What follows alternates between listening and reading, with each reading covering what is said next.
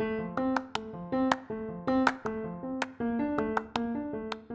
you ever wondered where some people get their names? Do they make them up? Well, in the case of Frederick Douglass, it was from a poem. That's right. That activist got his surname Douglas from a knight in the poem The Lady of the Lake by Walter Scott. What did Frederick Douglass do, though? He was an activist for freedom and equality. He was born enslaved and stayed that way until September 3rd in 1838.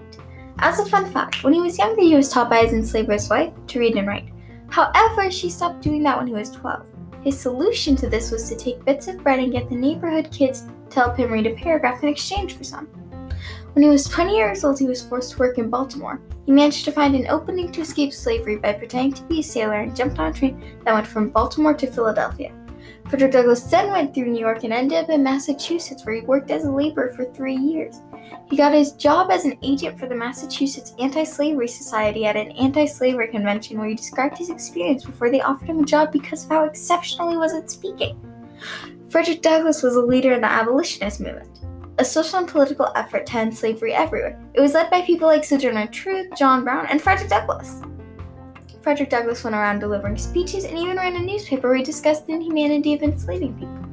He wrote three autobiographies about his experience. In this time, he was also an essayist and even a government official. In 1889 through 1891, he was appointed U.S. Minister and Consul General to Haiti and even had lots more government jobs before this.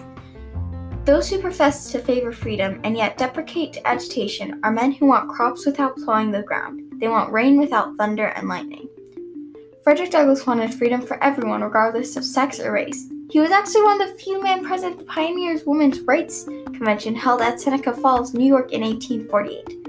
He supported everyone and tried to make things better when he could. We are all fighting for unity of idea, unity of sentiment, unity of object, unity of institutions, in which there shall be no north, no south, no east, no west, no black, no white, but a solidarity of the nation, making every slave free and every free man a voter.